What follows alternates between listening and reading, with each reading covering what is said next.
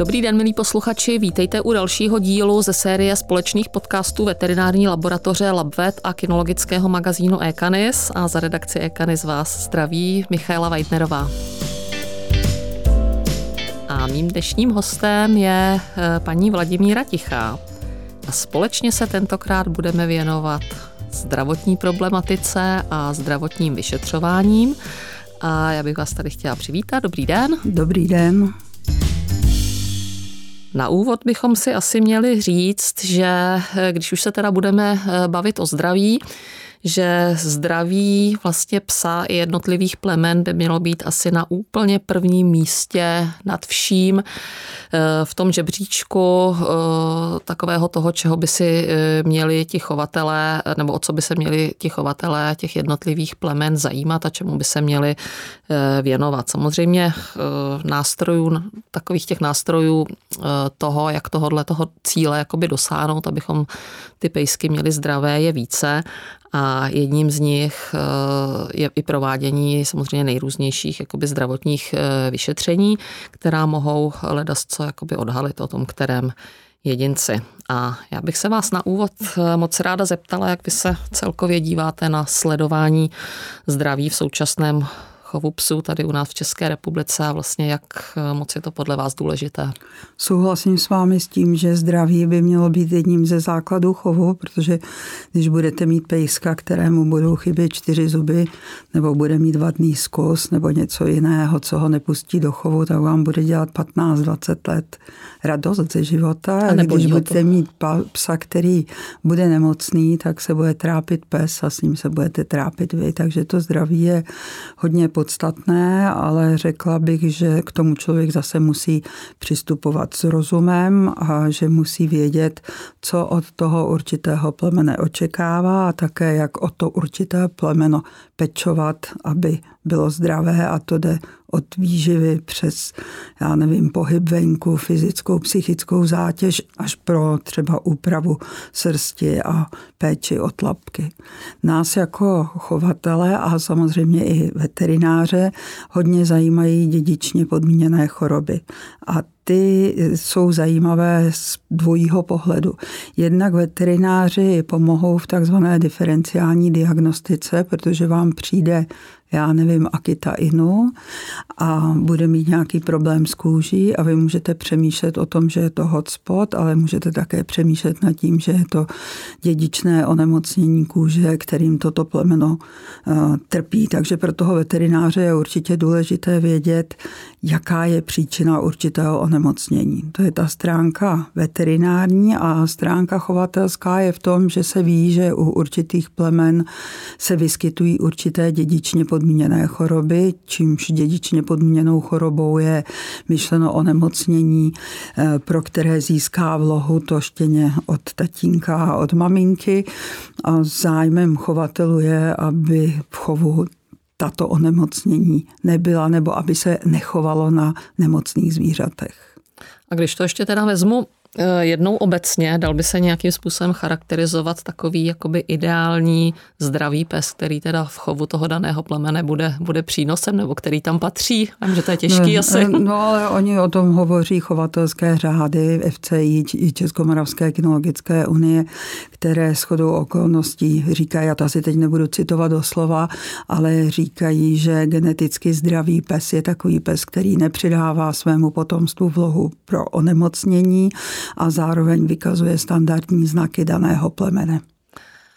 A e, když teda e, asi, asi se shodneme také na tom, že e, určitě je důležitá nějaká osvěta v tomto směru, protože když třeba přijde někdo, bude si chtít pořídit to konkrétní plemeno jakoby poprvé, protože všechno je jednou poprvé, tak samozřejmě se o takovéto věci bude zajímat. Dá se nějak říci, jak u nás nebo v České republice, jak vlastně ta osvěta celkově jakoby funguje, nebo jestli třeba se Já si myslím, tím, že, že ona, ona funguje v podstatě hlavně na bázi chovatelských klubů, protože každé to plemeno eh, postihuje něco jiného, nebo jsou choroby, které se mohou vyskytovat u vícero plemen, ale třeba u některého ano a u jiného ne. Takže o tu osvětu se starají chovatelské kluby a do určité míry se o ní starají prostřednictvím takzvaných podmínek pro zařazení do chovu. To je něco, co musí pejsek splnit proto, nebo pejsek nebo fenečka splnit proto, aby jejich potomstvo mohlo mít štěňata s průkazem původu. A ty podmínky pro zařazení do chovu se skládají z hodnocení exteriéru, to znamená, jestli opravdu ten daný jedinec odpovídá požadavkům standardu. Ve hodně případech specifickým hodnocením povahy lovecká plemena třeba dělají zkoušky z loveckého výkonu nebo pracovní plemena z pracovního výkonu a ten třetí bod je právě to zdraví. A tam pak celá řada chovatelských klubů má dané požadavky, jaké vyšetření ten daný uchovňovaný jedinec musí mít. Asi nejvíc lidé vědí o tom, že se dlouhou dobu rengenuje dysplazie kyčelního kloubu nebo loketního kloubu, vyšetřují se hm, onemocnění očí, dědičně podmíněná onemocnění očí. Hm, já nevím, třeba u Novofundlandu se vyšetřuje takzvaná cystinurie, co jsou specifické kamínky v moči, takže těch vyšetření je celá škála a tam pak záleží na tom, jestli ten chovatelský klub to dává jako podmínku pro zařazení do chovu, a nebo jsou chovatelské kluby, to třeba můžu mluvit za svůj klub chovatelů teriéru, protože já jsem nejenom zaměstnanec Labvetu, ale taky asi od roku 74 dělám poradce chovu pro celou řadu teriérských plemen. My těm lidem přímo nenařizujeme, jaká vyšetření mají udělat, ale když si je udělat nechají, tak to potom zveřejňujeme na webu klubu. Takže když někdo chce třeba štěně Jack Russell Terriera a chce se podívat, jestli má nějaká zdravotní vyšetření, třeba ten tatínek, tak si otevře web našeho klubu a tam má uvedeno, že má vyšetření očí, že má vyšetření na hluchotu, že má vyšetření na luxaci češky, takže to jde i tady touhletou formou. Já se někdy trošinku obávám toho, že eh, si v rámci těch chovatelských rybářských klubů přečtou, jaká choroba se u toho plemene může vyskytovat a nařídí genetické testy nebo vyšetření na tu chorobu i tam, kde tady to plemeno to třeba vůbec nemá, ale k tomu se asi ještě dostaneme, jak by se to mělo dělat. No určitě, určitě. A vy jste to už naťukla, já jsem se na to chtěla zeptat na ty chovatelské kluby právě na to, že některé eh, vlastně k té bonitaci v podstatě požadují ta určitá vyšetření, některé nepožadují vůbec. Jako jakoby žádná vyšetření, nebo v tomto ohledu prostě nestanovují podmínky a pak jsou samozřejmě kluby, které, které to nemají striktně dané a které jenom jakoby, jakoby doporučují, jo, takže vlastně a nechávají to na těch chovatelích, tak v podstatě jakoby jako, eh, co je správné z vašeho pohledu, ono asi taky. Eh, já si myslím, že to nelze jednoznačně říct. Jo, ono je potřebí, správně by se napřed měla udělat jakási depistáž, to znamená, vím, že se v chovu mého plemene vystihuje nějak, vyskytuje nějaké onemocnění a vím, že se to onemocnění dá vyšetřit, protože existují onemocnění, na které žádné testy ani klinické, ani genetické neexistují. Takže pokud vím, že ty testy jsou k dispozici nebo že je k dispozici klinické vyšetření, zase si asi budeme říkat, jaký je mezi tím rozdíl, tak pak bych jako vedení klubu měla dát podmínku, že všichni psi musí zařazovaní do chovu, musí být vyšetření a neomezovat to, vyskytne se něco, nevyskytne se, prostě udělat si jakýsi přehled, co se v tom plemeni vyskytuje nebo nevyskytuje, nebo v jakém procentu se to onemocnění vyskytuje. A teprve podle toho potom se třeba poradit s nějakým genetikem a říct, ano, budeme to vyšetřovat nebo ne, nebudeme nebudeme to vyšetřovat. Nemá smysl zatěžovat lidi a psy vyšetřením, které se v našem chovu ukazuje v jednom promile a zase na druhou stranu by se asi to vyšetření mělo dělat tam, kde je ten výskyt větší. Takže nemůžu říct správné mm. je to, anebo ono. No je to tak, asi je potřeba přistupovat k tomu jakoby nějak individuálně, ale teďka zase máme tady plemena, která třeba zastřešuje jakoby více klubů a přestože vlastně ČMKU nebo ty předpisy říkají, že eh, ta plemena by měla mít eh, stejné podmínky pro připuštění do chovu, tak víme ale všichni, že tomu tak jakoby není. A když teda vezmu eh, ta zdravotní vyšetření, tak třeba konkrétně mnou chované plemeno je zastřešeno pod dvěma kluby a jeden z těchto klubů v podstatě e, snaží se o nějakou tu zdravotní osvětu, doporučuje, má nepovinný ozdravný program, ty chovatele se snaží nějakým způsobem motivovat, co by bylo dobré, co by bylo, e, co třeba jako je vhodné jako tomu pejskovi jakoby nechat provést a ten druhý klub to tak nějak já nevím, jak bych to řekla kulantně, to neřeší. Tak to je potom taky problém, že jo? protože když se to plemeno jste říkal, že by se mělo brát jako celek, že jo? a teď ty kluby vlastně nejsou schopní se jako na tom jakoby nějakým způsobem dohodnout a vést ty lidi jakoby jedním směrem, tak pak už je to vlastně na těch chovatelích, aby se k tomu nějak postavili, nějaký si na to udělali sami názor, ale jsou tam i třeba začátečníci, že jo? který v tom tak jako tápou potom, což je jako problém trošku, podle tak, mě. Předpisy Českomoravské kinologické unie říkají, že pokud se plemeno chová ve více chovatelských klubech, takže by měly být minimální podmínky pro zařazení do chovu stejné a že by si všichni měli vzájemně uznávat chovné jedince.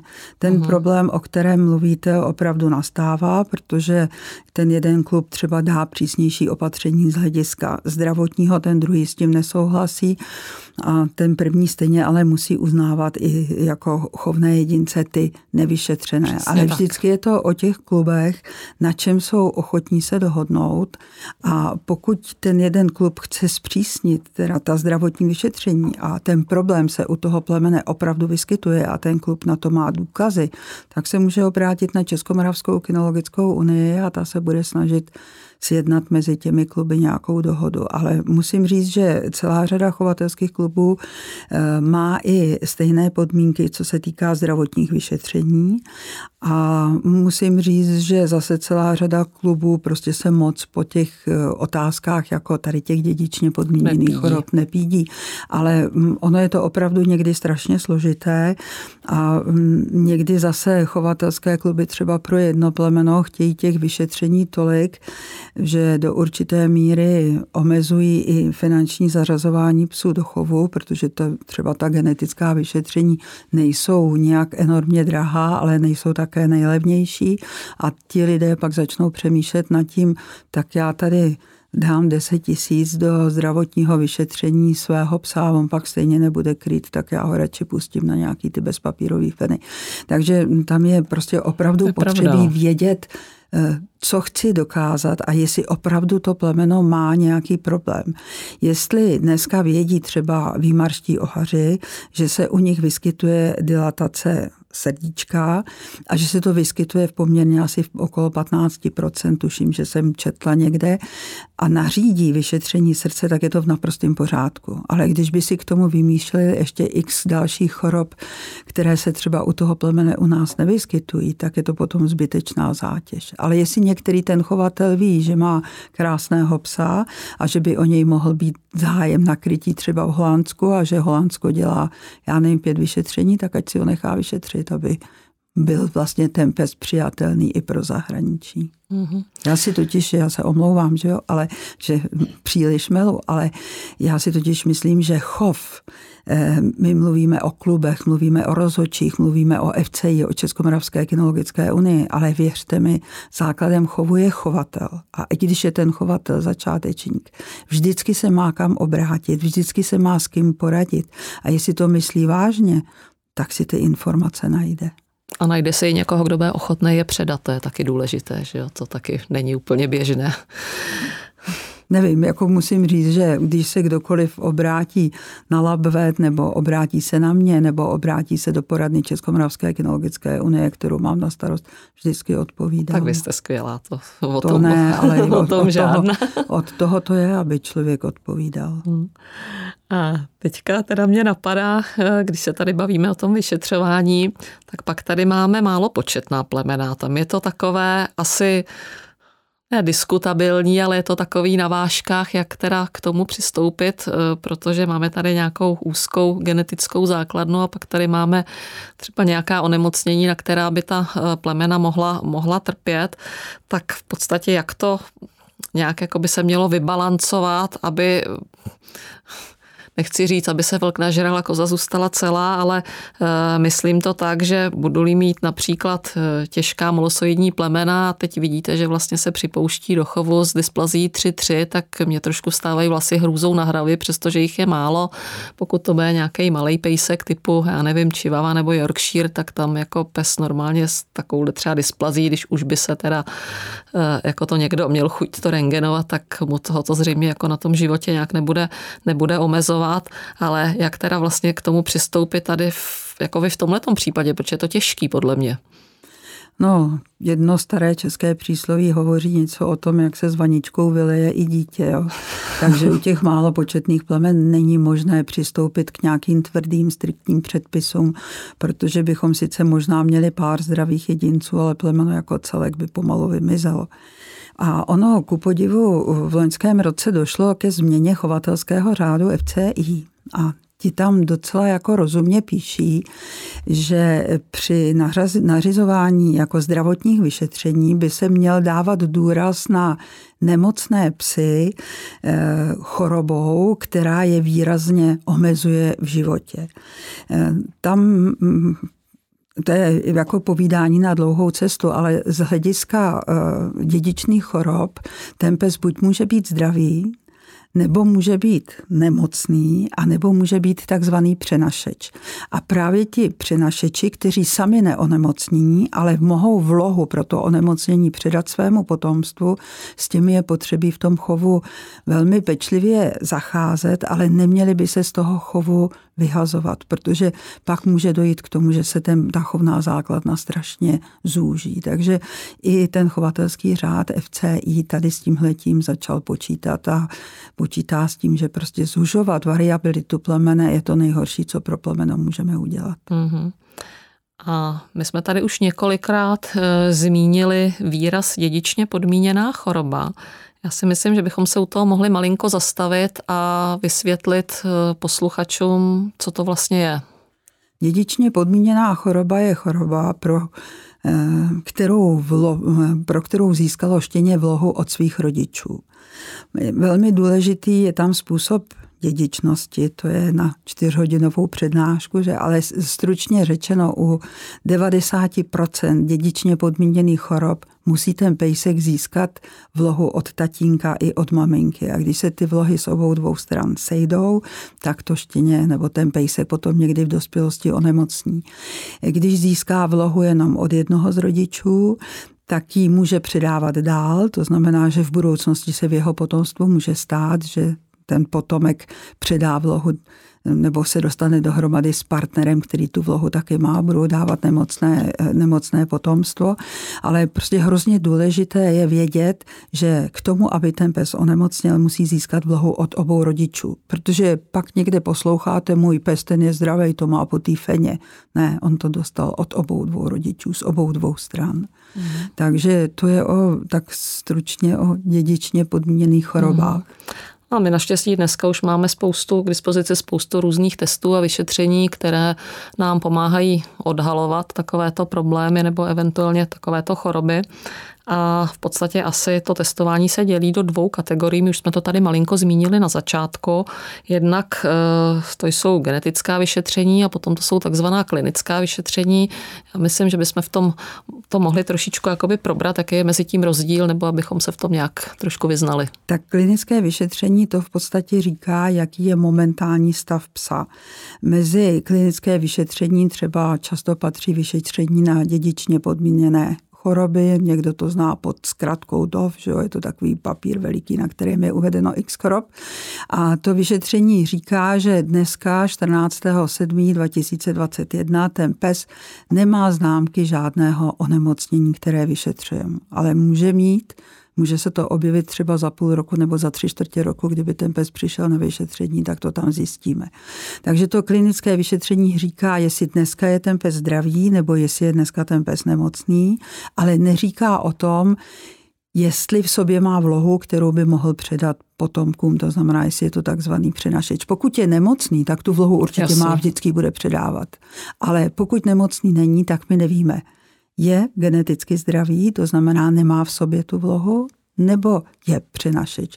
Takže to je z hlediska vedení chovu trošinku problematické a trošinku problematické je to i z pohledu podmínek pro zařazení do chovu, protože oni si dají, že pes při zařazování do chovu musí mít vyšetření, třeba tady tohleto na, na, na to oční vyšetření klinické, a už neomezují platnost toho vyšetření. Mm-hmm. Jo, takže i mm, veterináři, kteří ty oči vyšetřují, říkají, že by se to nemělo přehánět a že ta platnost toho vyšetření je zhruba asi rok.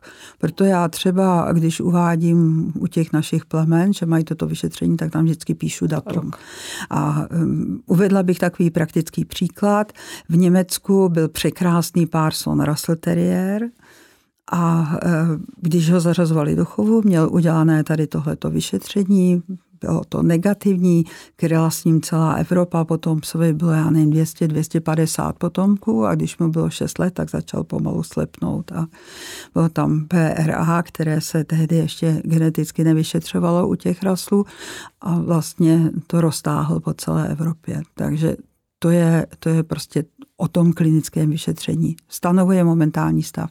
Zatímco genetické vyšetření, to je specifické vyšetření a to už říká, jestli je pes zdravý a nikdy neonemocní, jestli je pes zdravý, neonemocní, ale má v sobě vlohu pro ten problém, a nebo jestli má v sobě vlohu pro ten problém takový, že onemocní. Mm-hmm.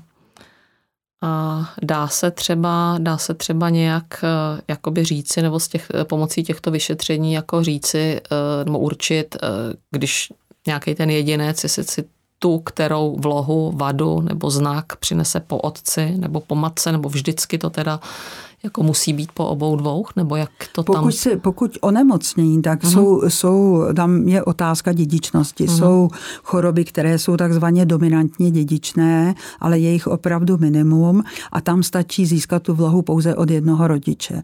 Jinak jsou ty choroby většinou recesivně dědičné a tam, aby to zvíře onemocnilo, tak musí získat vlohu od obou rodičů. Pokud eh, neonemocnění, ale je takzvaný přenašeč, to znamená, mm-hmm. že má tu vlohu po jednom rodiči, když si představíte, jak to vypadá, tak je spermie a je vajíčko. Jestli on získá tu vlohu jenom od spermie a nezíská ji od vajíčka, tak sám neonemocní ten pes, mm-hmm. ale může to předávat dál. A to, jestli to získal od toho otce nebo od té matky, to se nepozná. To by mm-hmm. se mhm. museli vyšetřovat ty rodiče. Mm-hmm. A už jsme zase u těch pojmů. Uh vy jste to tady v podstatě taky už jakoby zmiňovala. Začali jsme s tím, že v tom kontextu v podstatě se objevuje na, na základě jakoby těch genetických vyšetření eh, nebo setkáváme se s označením, že ten pes je, jak jste to říkala, takzvaně čistý nebo anglicky clear, přenašeč, carrier, anebo teda eh, nemocný, affected. Eh, takže vlastně jak vlastně přistoupit k, vlastně k využívání takových zvířat jakoby, jakoby, jakoby v chovu. Že? Vy už jste vysvětlila, co to znamená, to myslím, že všichni už jakoby pochopili, ale jak teda to uchopit? Uchopit eh, většinou se doporučuje, aby se psy, kteří jsou nemocní, to znamená afektit, aby se nepoužívali v chovu vůbec. Psy, kteří jsou přenašeči, to znamená kariér, aby pokud se používají v chovu, tak aby se používali s čistými jedinci, to znamená s jedincem klír. Je-li to hodně početné plemeno, opravdu hodně početné plemeno, tak je možné nevyužívat v chovu ani ty přenašeče ale musí to být opravdu hodně početné. Zase, aby se nesnižovala ta variabilita aby se nesnižovala variabilita. A um, samozřejmě i u těch nemocných potom bude záležet, o jaký typ onemocnění se dělá, jestli je to, je se jedná, jestli je to opravdu tak závažné onemocnění, že toho psa velmi znevýhodňuje v jeho životě. A když teda v tom chovu vlastně na sebe použiju dva čisté jedince, je tam vlastně ta genetika, že říká dva čistí, narodí se pouze jakoby čist, čisté zvíře, tak to znamená, že takového psa já už třeba nemusím testovat, aby třeba jako většina, jeho potomci. Hmm, většina těch eh, zahraničních chovatelských klubů a hmm, to dělá tak, že uznává hm, čistotu biparentáž, to znamená po rodičích pouze u první filiární generace uh-huh. a pak už to vyšetřování chtějí. Když se o tom budete bavit se zástupci genetických laboratoří, tak ty vám budou říkat, že je to zbytečné. A když se o tom budete bavit s někým, kdo je do toho jako hodně zažraný, tak ten bude říkat, ještě bychom měli počítat s možností mutací. Nakonec jsme v covidové době, pořád se mluví že jo, o mutacích, takže si asi dovedeme představit, eh, co by se mohlo stát. Já sama mm, si říkám, že pokud jsou rodiče čistí, takže to jejich potomstvo už by to nemělo dál nikomu předvá, uh-huh. předávat, ale eh, určitě se nebudu zlobit, když eh, opravdu další generaci už budou chtít to, už se bude chtít to vyšetření. A pak si myslím, že je tam ještě jeden strašně veliký problém, a ten navazuje na chovatelskou etiku a také na postup chovatelských klubů. Ono, když jste chovatel a řeknete si, že si necháte vyšetřit svoji fenečku, uděláte si bukální stěr, to znamená ten stěr ze sliznice v mordě, pošlete si to do laboratoře, tak oni vám to samozřejmě vyšetří a napíšou vám, že je zdravá třeba. Jenže když to pak přijde k tomu chovatelskému klubu, tak ten by měl začít přemýšlet nad tím, jestli opravdu ten vzorek byl odebrán od toho psa, uh-huh. který je tam uveden. Takže třeba klub chovatelů staforčírských bulteriérů, těch je hodně, uh-huh. snaží se přemýšlet nad zdravím a ty mají vytipované veterinární ordinace, od kterých uznávají odběr vzorku na genetická vyšetření. A ten veterinář to nevyšetřuje přímo sám, že jo? ta genetická vyšetření mm-hmm. jsou poměrně složitá, dělají to specializované laboratoře, ale ten veterinář to odebere, přitom zkontroluje identitu, identitu psa, to znamená dneska čísla, číslo čipu, porovná s průkazem původu, do žádanky napíše číslo čipu a um, pak se a většinou ten veterinář i zajistí, zaslání toho vzorku do té genetické laboratoře, nebo my to aspoň tak děláme, protože samozřejmě já to můžu odebrat, dám to majiteli do ruky a ten si doma vytře toho psa, o kterým bezpečně ví, že je zdravý a on je to Antonínek a on ho bude vydávat za Mášenku a všichni si mhm. budou myslet, že prostě Mášenka je zdravá a o Mášence se buď nic neví, nebo je nemocná. Takže tohle to si myslím, že je hodně podstatné a myslím si, že je to práce, která čeká Českomoravskou kinologickou unii a chovatelské kluby, aby se uznávala genetická vyšetření pouze u zvířat, u kterých je naprosto jasná identita. No, já, s tím, já s tím naprosto souhlasím, to ani nemůžu jako to pojímat jakoby jinak.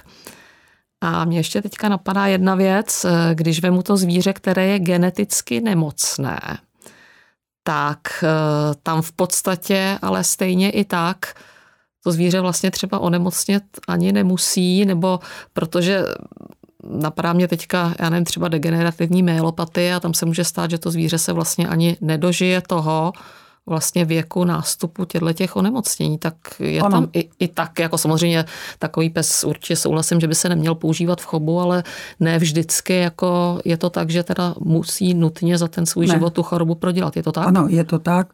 Eh, správně by se mě záleží zase na chorobě, že jo, o jaké mm-hmm. onemocnění se jedná a mělo by se říkat, že může onemocnět. Může mm-hmm. onemocnět. Mm-hmm. Ale podstatné tam je nejenom to, že ten pes může onemocnět, podstatné je tam to, že ten pes vždycky dává vlohu svým potomkům pro to onemocnění. Takže z hlediska chovatelského eh, znova říkám, že zvlášť pokud se jedná o závažná onemocnění, která hodně znesnadňují život psovi, takže by se nemocní psy v chovu využívat neměli. Nebo psy, u kterých je prokázáno, že mohou onemocnět v chovu využívat neměli. A to prokáže právě jenom to genetické mm-hmm. vyšetření. A my, když i tady hovoříme o té genetice, tak samozřejmě určitě do ní nepůjdeme úplně jakoby do hloubky, aby to bylo uh, v podstatě řekněme, nesrozumitelné třeba i pro běžného jakoby majitele psa, ale určitě si myslím, že by stálo za to osvětlit ještě některé další pojmy, které jsme tady zmínili a které se vlastně často v souvislosti uh, s tou genetikou nebo s těmi vyšetřeními uh, jakoby zmiňují. Uh, mluvili jsme tady určitě o recesivní dědičnosti, určitě posluchači někdy slyšeli třeba slovo jako heterozygot, homozygot, možná vás napadnou i třeba nějaká další taková ta základní jakoby na první poslech nesrozumitelné výrazy a myslím si, že to bychom asi uh, aspoň stručně osvětlit měli, aby se v tom posluchači vyznali trošku. Asi bychom měli říct, že v buňce je eh, zakódován takzvaný genotyp toho psa, to znamená v každé buňce toho psa jsou eh, uloženy, bych asi řekla, eh, všechny geny, které určují, jak bude vypadat, jestli bude zdravý, třeba i jakou bude mít povahu do určité míry. A eh, tohle to vždycky, jsou, vždycky je tam ta vloha pro určitý znak. Znakem označujeme to, co je exteriér, to znamená znak je třeba, jak pes nese uši nebo jakou bude mít barvu. Tak vždycky je tam ta vloha pro ten znak nebo třeba pro tu chorobu dvojmo. Jo? Výjimku tvoří pohlavní buňky, kde je vždycky to rozdělené na půl.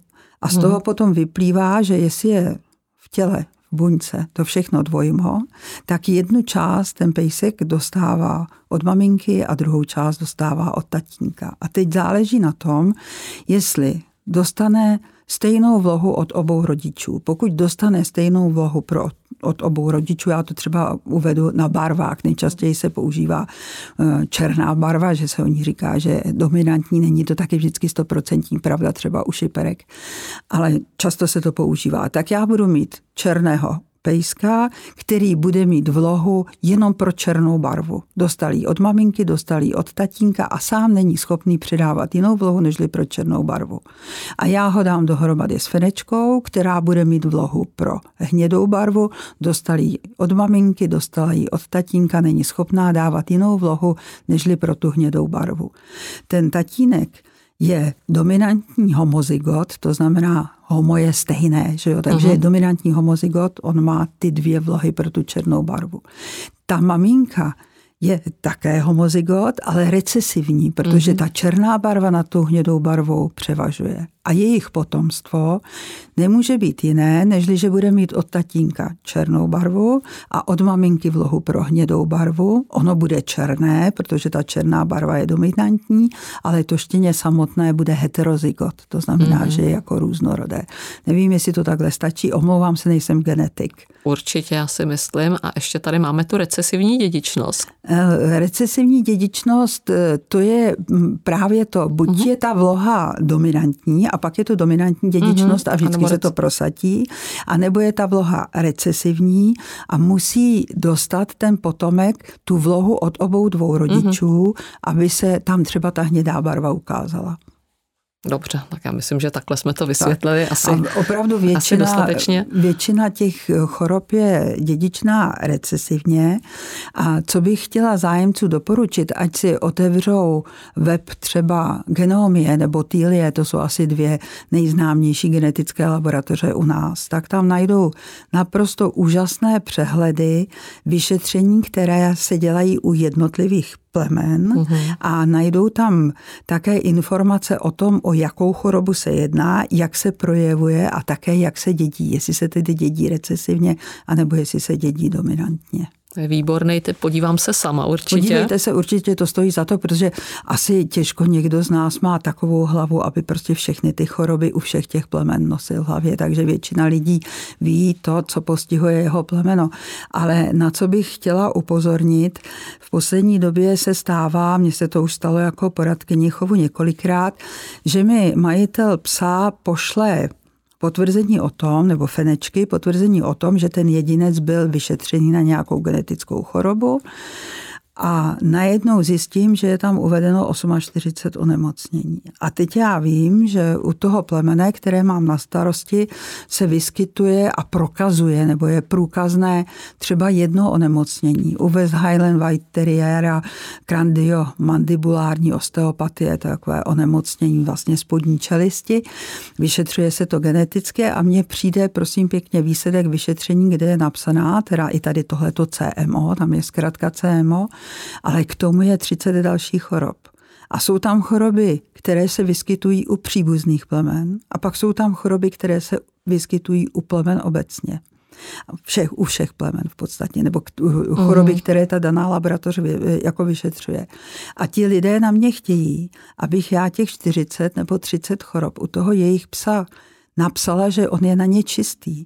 Mm-hmm. Ale on je to nesmysl, protože co se vyšetřuje u Hovavarta, nemusí platit u toho West Highlanda.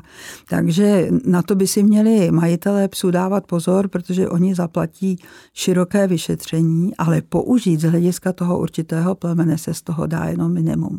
Ani to, co se vyskytuje u těch příbuzných plemen, se vyskytnout nedá, se jako použít nedá, protože když se třeba podíváte na, mluvili jsme o PRA, že, o onemocnění očí, tak to se vyšetřuje u x plemen, ale to, co se dá vyšetřit, já nevím, u retrievera, už neplatí pro toho Parsona.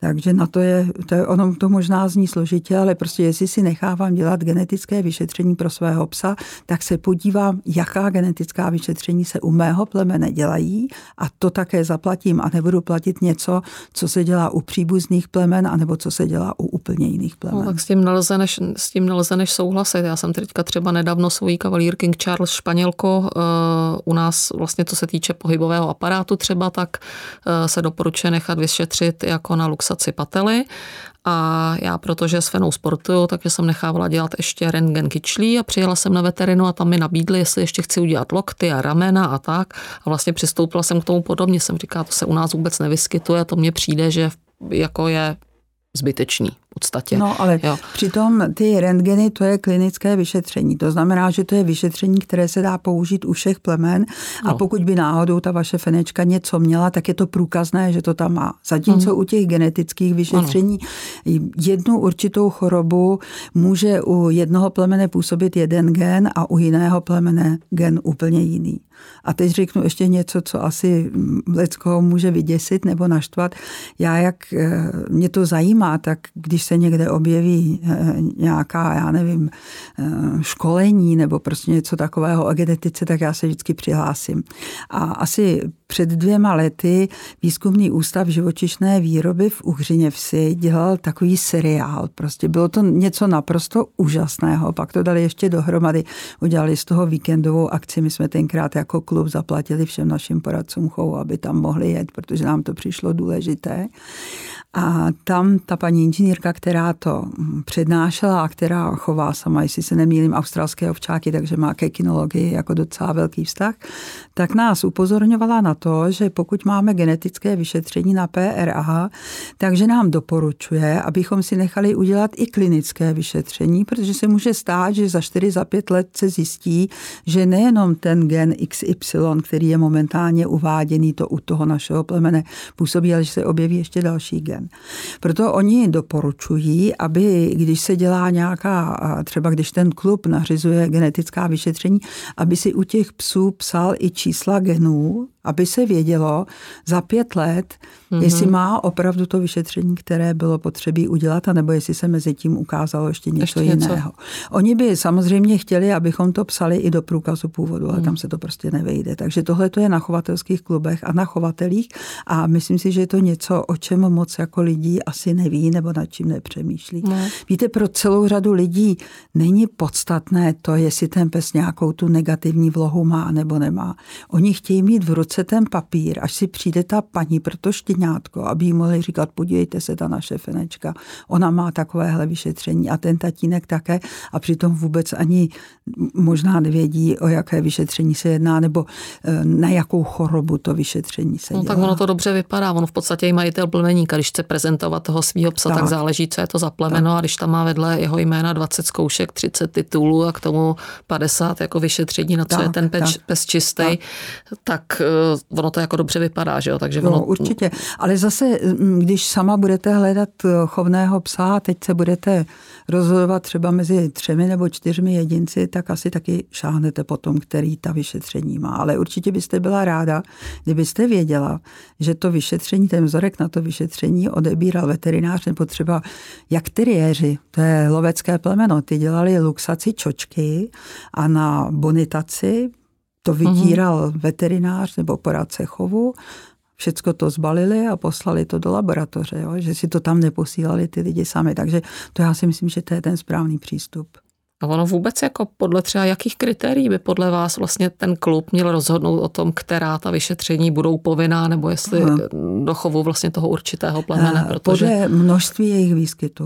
Mm-hmm. Podle množství jejich výskytu a to množství nezíská jinak, nežli nařídí, že po určitou dobu všechno, co se zařazuje do chovu, musí být vyšetřeno na to a to. Na to a nebo a to. když třeba, já nevím, budou to třeba malá plemena, která, zmiňovala jsem tady luxaci pately, tak třeba když si rozhodčí všimnou, že já nevím, psovi vypadává, nebo že jim často i kolena u toho a toho, tak nařídějí třeba, to bylo by asi dobrý, abychom tohle, to asi není úplně tak, tak to, jako černobílý. Víte co, tohle to, my jako rozhodčí nemáme právo se vyjadřovat ke zdravotnímu stavu. Mm-hmm. Jo, to kdybych já napsala do posudku, že pes má pravděpodobně luxaci pately a oni poslali stížnost, tak eh, z toho budu mít veliký mm-hmm. problém. My nemůžeme hodnotit zdravotní stav.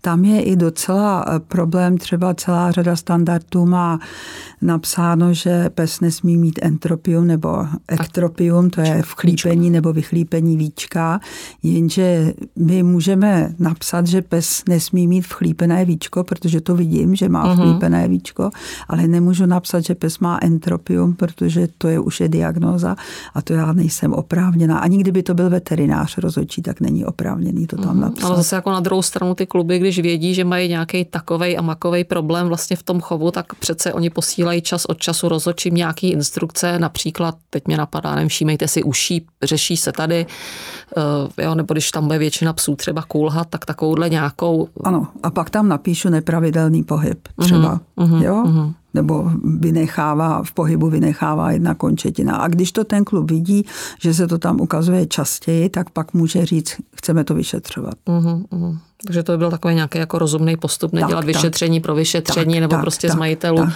psů ždímat peníze, tak, nebo oni tak. v podstatě, když přijdou do nějaký té laboratoře, že jo, tak tam, tak co si budeme povídat, oni se tím taky živí, tak samozřejmě nabízí vyšetření, když provádí vyšetření, Určitě, to no. jako, uh, tak asi, asi jakoby je.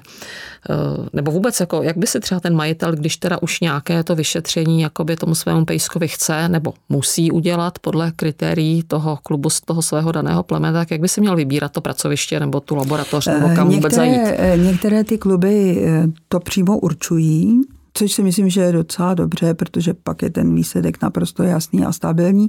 Některé kluby třeba dávají na výběr, kterou laboratoř a některé kluby to vůbec neomezují.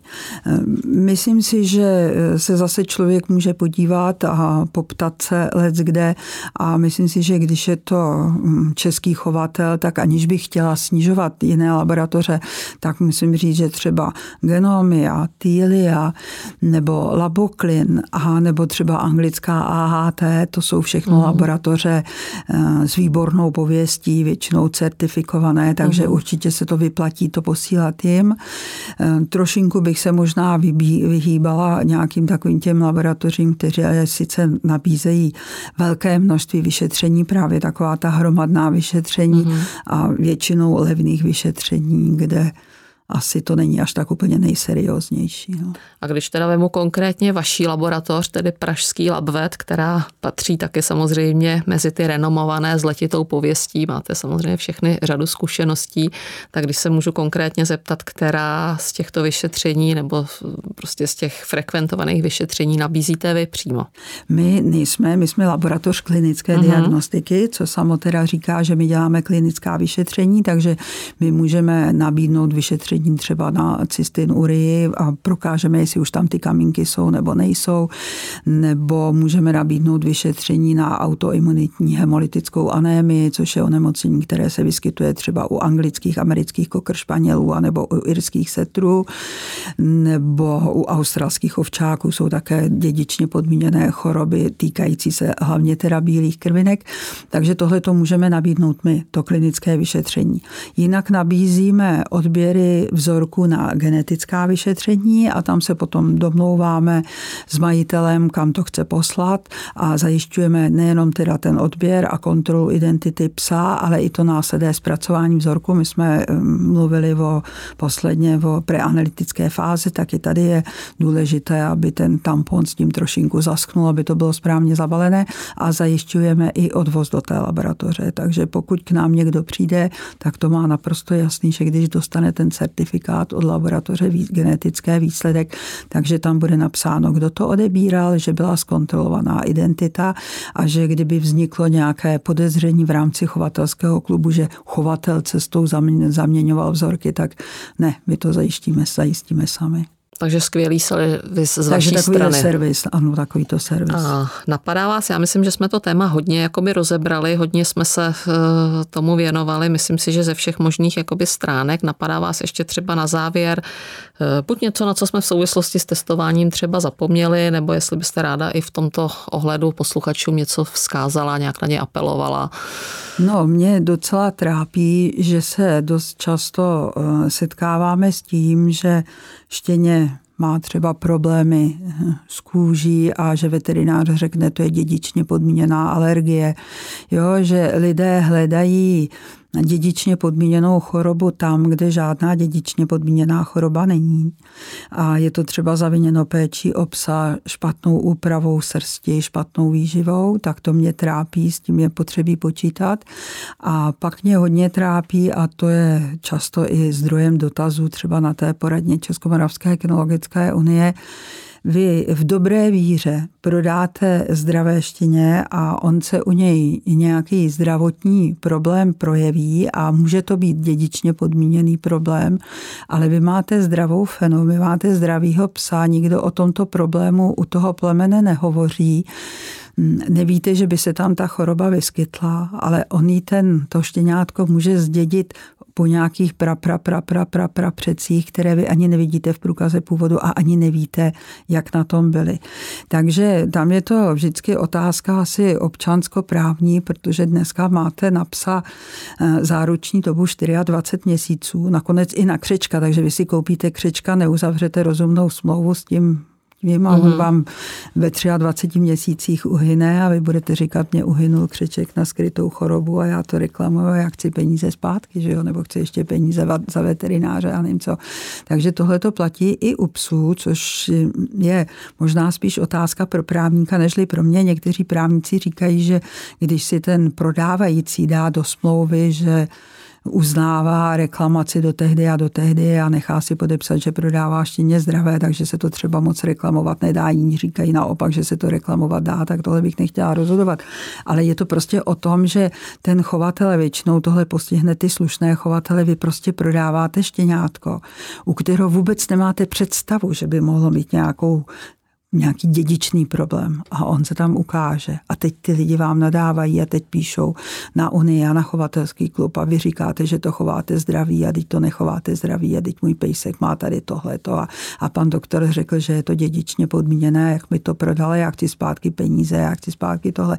Takže to by si asi každý, kdo si to štěně kupuje, měl uvědomit, že si kupuje živého tvora, a že jestli chce psa na 100% zdravého, tak ať si ho koupí dospělého. Jestli chce psa, který bude mít všechny zuby a určitě se dostane do chovu, ať si ho taky koupí dospělého, protože v tom štěněčím věku lezdy ten chovatel nemůže vědět, že to štěně něco postihne. A ono je to tohle je hodně diskutabilní, to je takový prostě složitý, jak pak se k tomu postavit, jak jedna nebo no. druhá strana, jestli vracet nějaká, nějaké peníze, že jo, dneska i spousta chovatelů si dává do smlouvy, že vlastně to, eh, že do budoucna ten majitel vlastně nemá nárok na, eh, na nějaký prostě kompenzaci, eh, na nějaký skrytý vady. Otázka je, jako jestli to vlastně, kdyby to došlo někam k nějakému právnímu sporu, jestli vlastně by, kdo by vyhrál, ono je to takový, tohle, tohle je, to, je, takový... to, je to hrozně složitý, ale já většinou na ty dotazy a na to, co děláte a vy se nestaráte o to, aby ti psi byli zdraví, tak já prostě na to odpovídám, že ten chovatel to prostě vůbec nemusel vědět, že na něm hledáme zodpovědnost za něco, co on nemusel vědět. Tím nechci říct, že nejsou chovatele, kteří vám prodají já nevím, štěně, u kterého vědí, že má tříselnou kýlu nebo pupeční kýlu, což je taky vlastně dědičná záležitost a tvrdí, že si to ten pes udělal, protože se tam moc lízal, nebo taky mezi chovateli jsou lidé nepříjemní. Ale tady tohle to u těch dědičně podmíněných chorob, jednak jestli se opravdu jedná o dědičně mm. podmíněnou chorobu, jestli tam nemůže být nějaký jiný jaksi agent, který to způsobil a také to, že ten chovatel prostě o tom vůbec nemusel no, tak to může být i třeba zub, že jo, štěně zubí do no, jiného to... skosu může chybět zub, může no. tam být jednou jakoby dysplazie, že jo, to, je, to zase no, si může to... částečně ovlivnit ten majitel, tohle no, to je no, takový. No, to, to jako nikdo tohle to nemůže zaručit, ale je fakt, že mm, pokud jsou moje informace správné, tak pokud se týká těch zubů, tak už nějaké soudy běžely a ten soudce prostě řekl, že je to živý organismus a že roste a že se tohle to prostě může stát a tam je to vůbec složitý, protože máte plnochrupou fenu, plnochrupýho psa, a narodí se vám do zubí štěně, za to ten chovatel přeci vůbec nemůže, protože on kryl plnochrupou fenu plnochrupým psem. No, tak tohle si lidi ještě kontrolují třeba v objednu generaci i jakoby zpátky no, a sourozence no, a tam jako... No, ale stejně to může být všechno plnochrupé, vyběhne vám to z nějaké XT generace. No, tak ono je vlastně nějaký, já nevím, třeba kontroly před odběrem těch štěňat veterinářem, nebo některé kluby mají předepsané kontroly vrhu, že ho vyhotovují tom protokol a pak se stejně v podstatě může něco vyskytnout, takže ono je to Víte, já se na ty, na ty kontroly vrhu dívám trošku skepticky, protože myslím si, že mají význam třeba u začínajících chovatelů, kde přijde někdo zkušenější a poradí jim. Ale pokud se týká zdravotních problémů, tak poradce chovu, který nemá veterinární vzdělání, by se do toho vůbec neměl míchat. A pokud se týká příslušnosti eh, plemení, hodnocení exteriéru, tak veterináře hm, paní doktorku Prauzovou nezajímá, jestli ten Yorkshire má správný formát těla. Jí zajímá, jestli je zdravý a pokud není zdravý, tak jí zajímá, jakým způsobem ho uzdraví. Uhum. Ale ne to, jestli to štěně odpovídá standardu.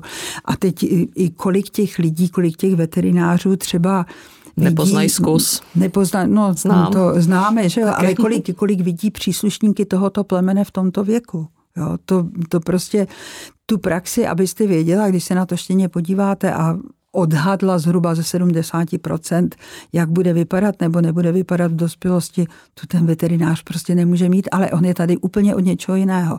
Takže já třeba vím, že Yorkshireáři speciálně ty chtějí, aby veterinář zkontroloval, eh, jestli to nemá fontanelu, v mhm. pořádku, jestli to nemá eh, kýlu, kýlu, což je taky v pořádku, jestli to nemá nějaký roštěp, což je taky v pořádku a jaký je celkový zdravotní stav psa.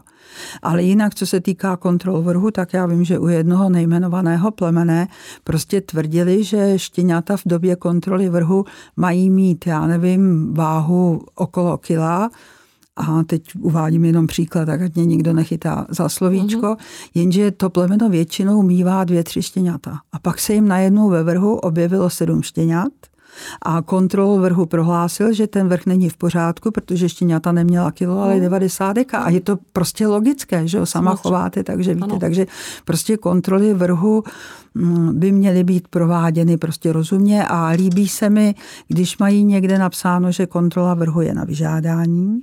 A pak je tady ještě listina lidských práv, která vám říká, komu můžete a komu nemůžete do bytu. Tak jestli se někdo šprajcne a řekne, nepustím kontrola do bytu, tak na to má právo a může říct, že chce, aby mu zkontroloval třeba na ošetřovně to zvíře nebo něco. Mm. I když zase někdo bude říkat, jestli podepsal, že chce být členem klubu nebo podepsal ano. smlouvu o chovatelském servisu, tak v tom podepisuje i ten souhlas s tou kontrolou vrhu u něj doma. Ale prostě kdyby to přišlo k soudu, nedovedu si představit, jak by no, to dovedlo. to už jsme se dostali úplně někam, úplně někam balancujeme někde úplně jakoby na tenkém, tenkém ledu a to asi za nás musí vyřešit někdo něk, úplně jiný. Někdo, někdo, úplně, někdo úplně jiný. Každopádně si myslím, že jsme se dozvěděli všichni spoustu zajímavých a přínosných informací, za které já vám strašně moc děkuju. A myslím si, že posluchači je také ocení.